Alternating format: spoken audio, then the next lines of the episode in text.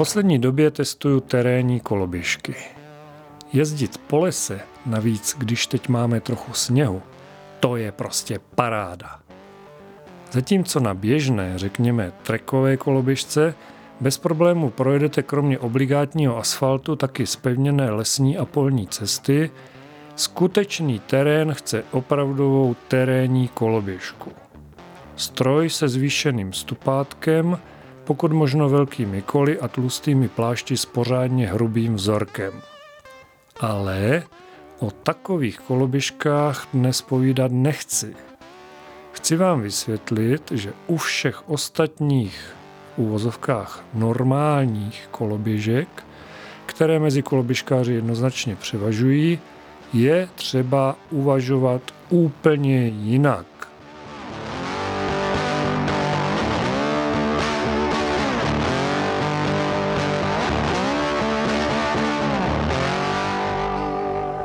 Od mikrofonu dalšího dílu koloběžkového podcastu, čili Kolobcastu, vás zdraví Petr Lindner.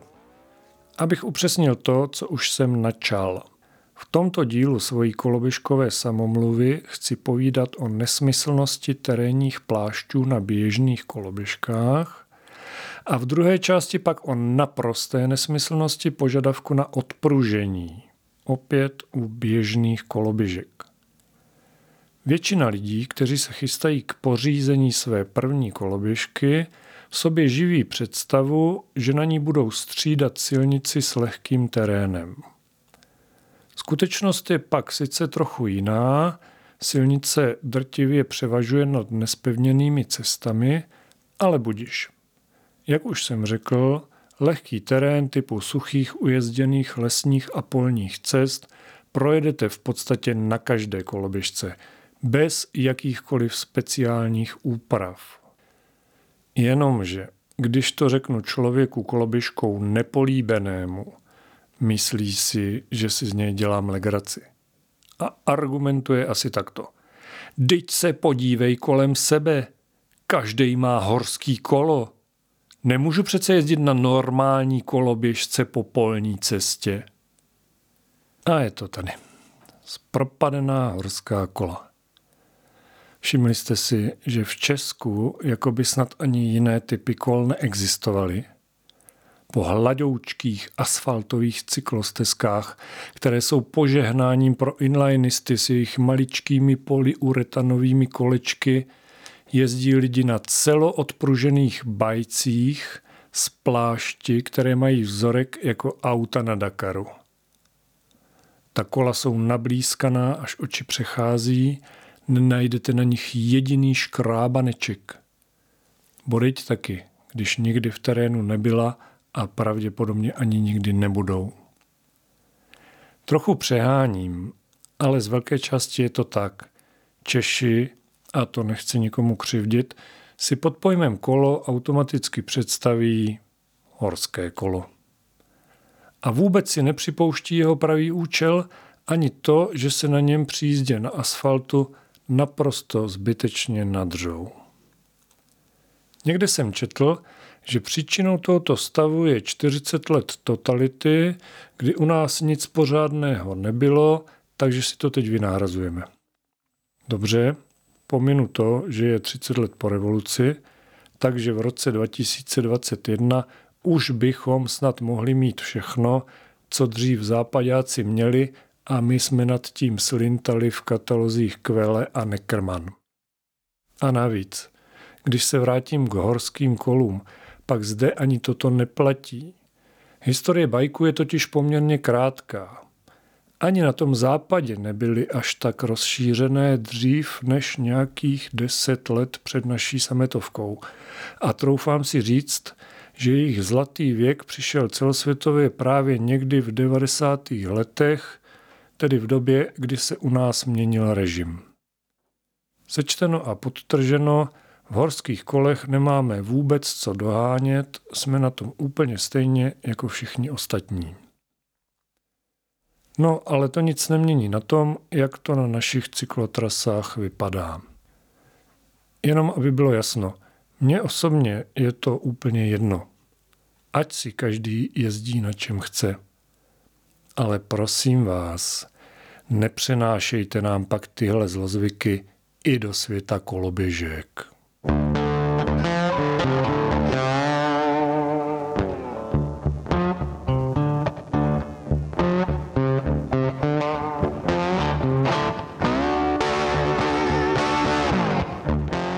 Takže, jak je to s těmi terénními plášti na běžné koloběžce? Co je špatně na tom, pokud na nich chci jezdit po normální silnici? Předminulé epizodě Kolobcastu jsem se mimo jiné zaobíral velmi důležitým parametrem koloběžek, kterým je valivý odpor kol. Pokud jste tento díl ještě neposlouchali, doporučuji ho vaší pozornosti – zde jsem se na valivý odpor zaměřil z pohledu velikosti kol, ale v jedné větě jsem taky řekl. Záleží také na šířce a tlaku v pláštích, potažmo na vzorku běhounu. Dál jsem to už nerozváděl, ale udělám to teď. Celé je to poměrně jednoduché. Stačí, když si uvědomíte, respektive když přijmete informaci, že vzorek pláště nerovná se přilnavost k povrchu. Není pravda, že pláště se vzorkem vás lidově řečeno podrží líp než třeba pláště, které jsou úplně hladké bez vzorku. Bavím se tedy o silnici, o asfaltu, o betonu, o běžném povrchu běžné vozovky. Proč tedy výrobci ten vzorek na svoje pláště dávají? Přece i trekové pláště nějaký, byť třeba jenom decentní vzorek mají. Na hladkých gumách bez vzorku jezdí jenom závodníci. Máte pravdu, je to tak. Nicméně důležité je vědět, že vzorek na pláštích slouží k odvádění vody a na ní navázaných nečistot, pokud jdete v horším počasí, v dešti nebo po dešti na mokrém povrchu.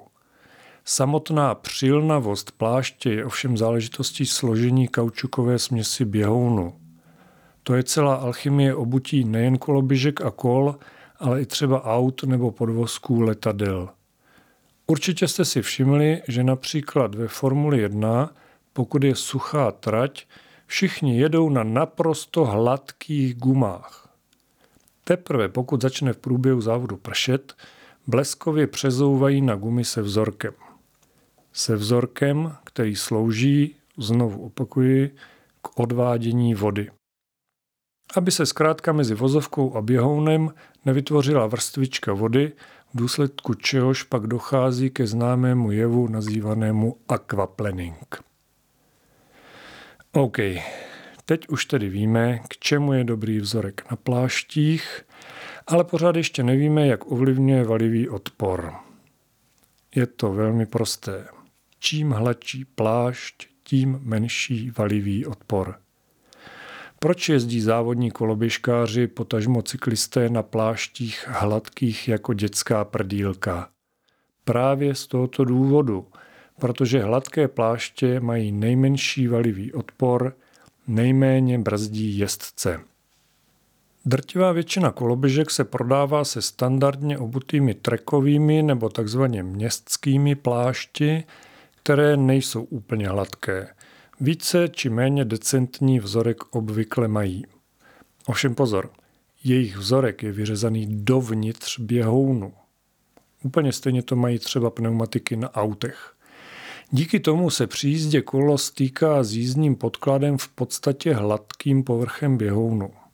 Protože, jak už jsem řekl, drážky vzorku jsou vyřezané dovnitř. Skutečné terénní pláště to ale mají jinak. Figury vzorku, lidově řečeno špunty, zde vystupují ven z běhounu. To má samozřejmě svůj dobrý důvod. Mohutné gumové špalky mají za úkol zachytávat se na terénních nerovnostech. Proto se taky terénním plášťům říká drapáky.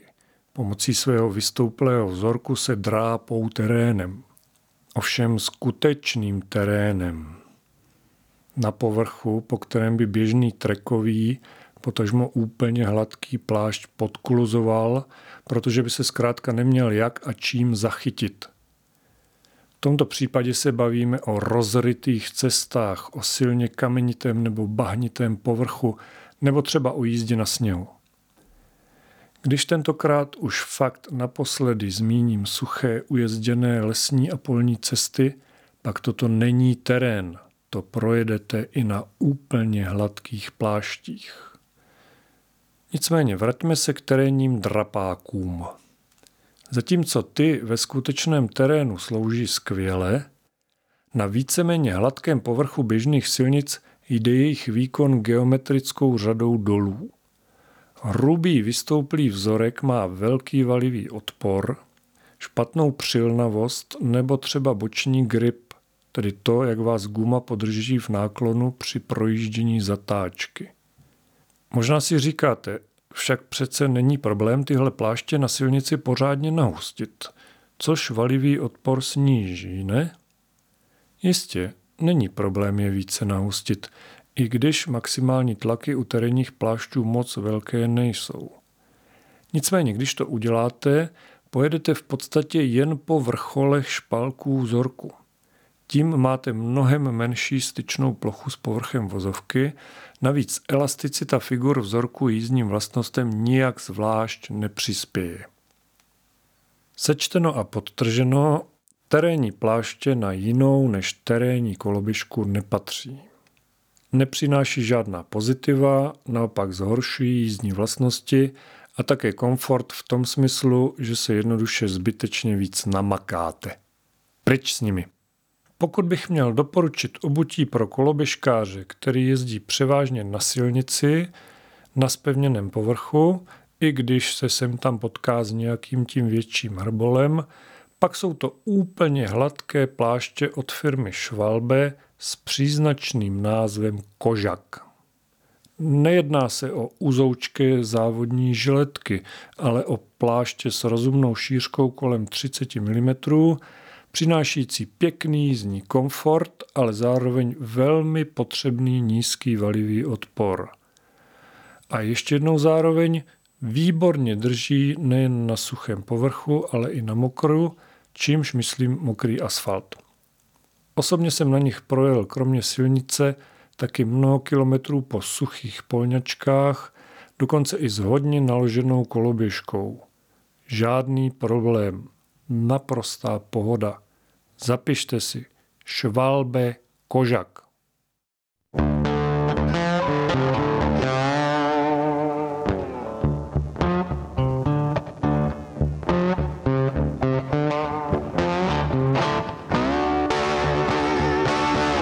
Stále posloucháte šestou epizodu Kolobcastu věnovanou, abych to řekl diplomaticky, nevhodnosti použití terénních plášťů na běžných či neterénních koloběžkách a také tentokrát už naprosto na rovinu o nesmyslnosti odpružení stejných strojů.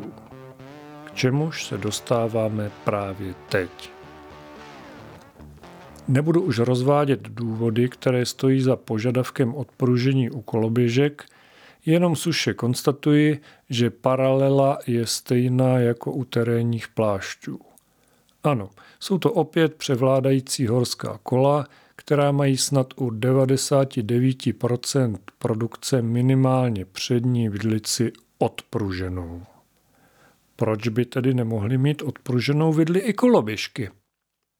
Mohli, a taky některé mají.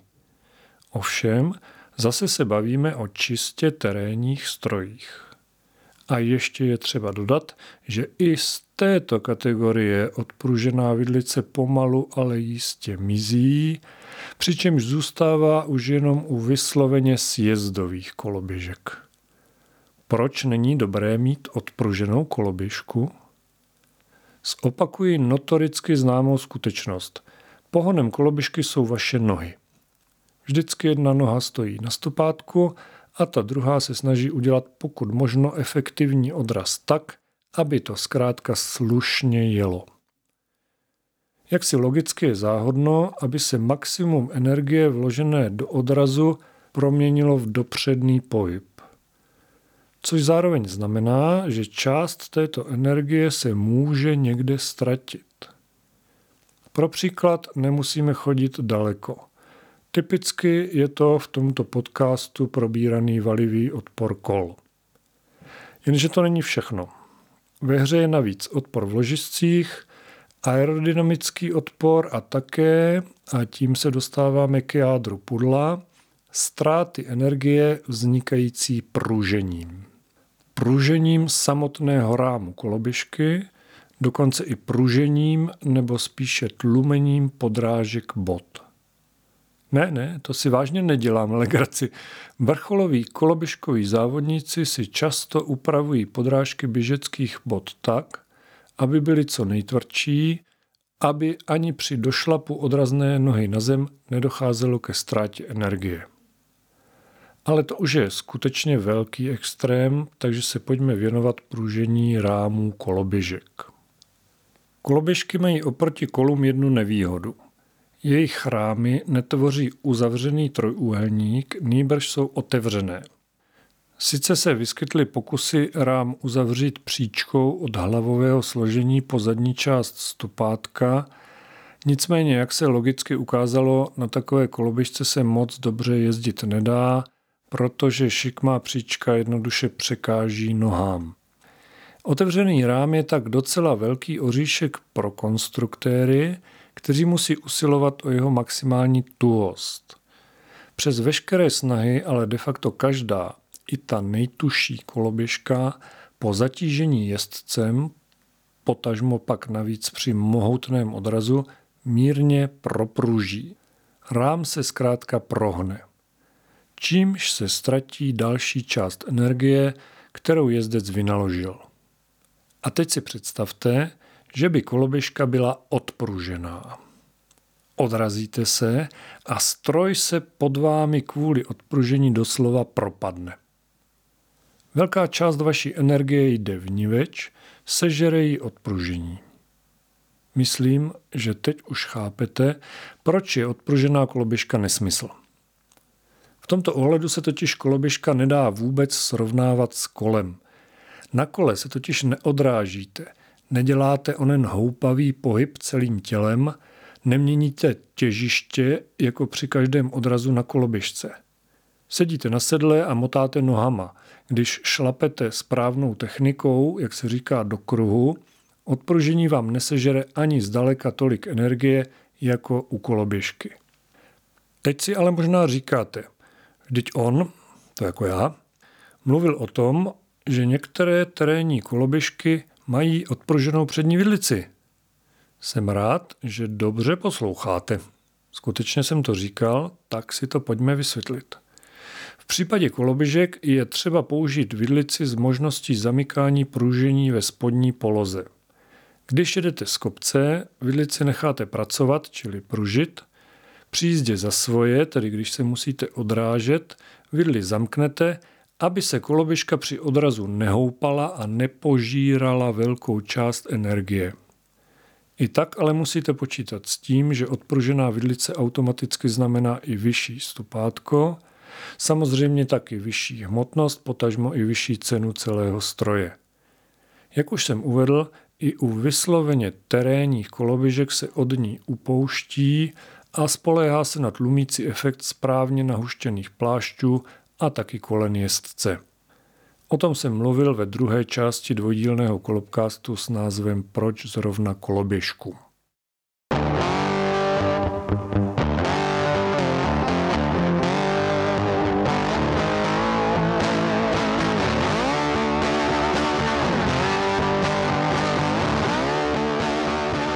Před úplným závěrem tohoto kolobkástu bych rád zmínil ještě jeden aspekt tuhosti rámu koloběžek – z předchozího výkladu je zřejmé, že zejména sportovněji založení jedinci nebo rovnou závodníci na koloběžkách budou preferovat co nejtužší rám. Ano, tak to je a tak je to správně. V tomto parametru vynikají zejména hliníkové rámy, které jsou navíc i lehké. Obecně se dá říci, že běžnější a levnější ocelové rámy koloběžek pruží více, jsou méně tuhé.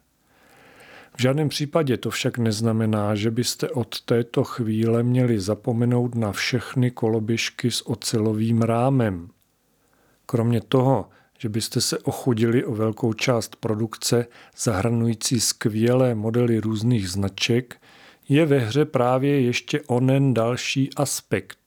Říkejme mu třeba jízdní komfort a mikrotlumení. Na koloběžce s velmi tuhým rámem a ještě k tomu betonově nafoukanými plášti se velká část vibrací z jízdy, každý sebe menší kamínek na cestě, každé zvlnění povrchu vozovky přenáší přes řídítka do vašich rukou. Není to příjemné, ale dá se tomu předejít vhodnými měkkými gripy plus třeba ještě gelovými rukavicemi. Důsledkem velké tuhosti je ale paradoxně také malé zhoršení jízdních vlastností. Přes některé nerovnosti totiž koloběžka nepřijíždí, nýbrž je doslova přeletí. Což o to v přímém směru nám to nevadí. Problém však může nastat v zatáčkách. Jezdíte-li na stroji, který má zadní kolo menší než přední, což má v současné době většina koloběžek, Brzy zjistíte, že při rychlém průjezdu zatáčkou má zadní kolo tendenci ustřelovat, jít do smyku.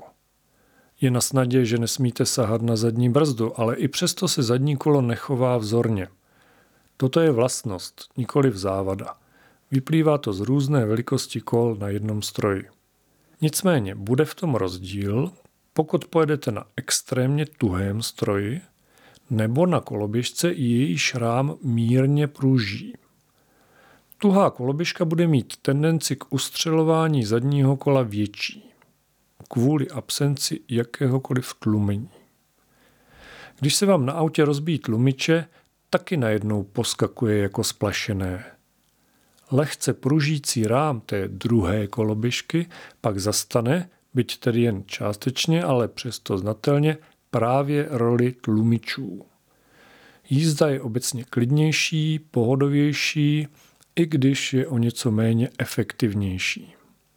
Z toho důvodu se nebojím tvrdit, že rám koloběžky určené pro normálního hobíka, který jezdí jen tak pro radost a pro svoje zdraví, nemusí být nutně zrovna i nejtuší. Naopak, pokud lehce pruží, může to být i k dobru věci.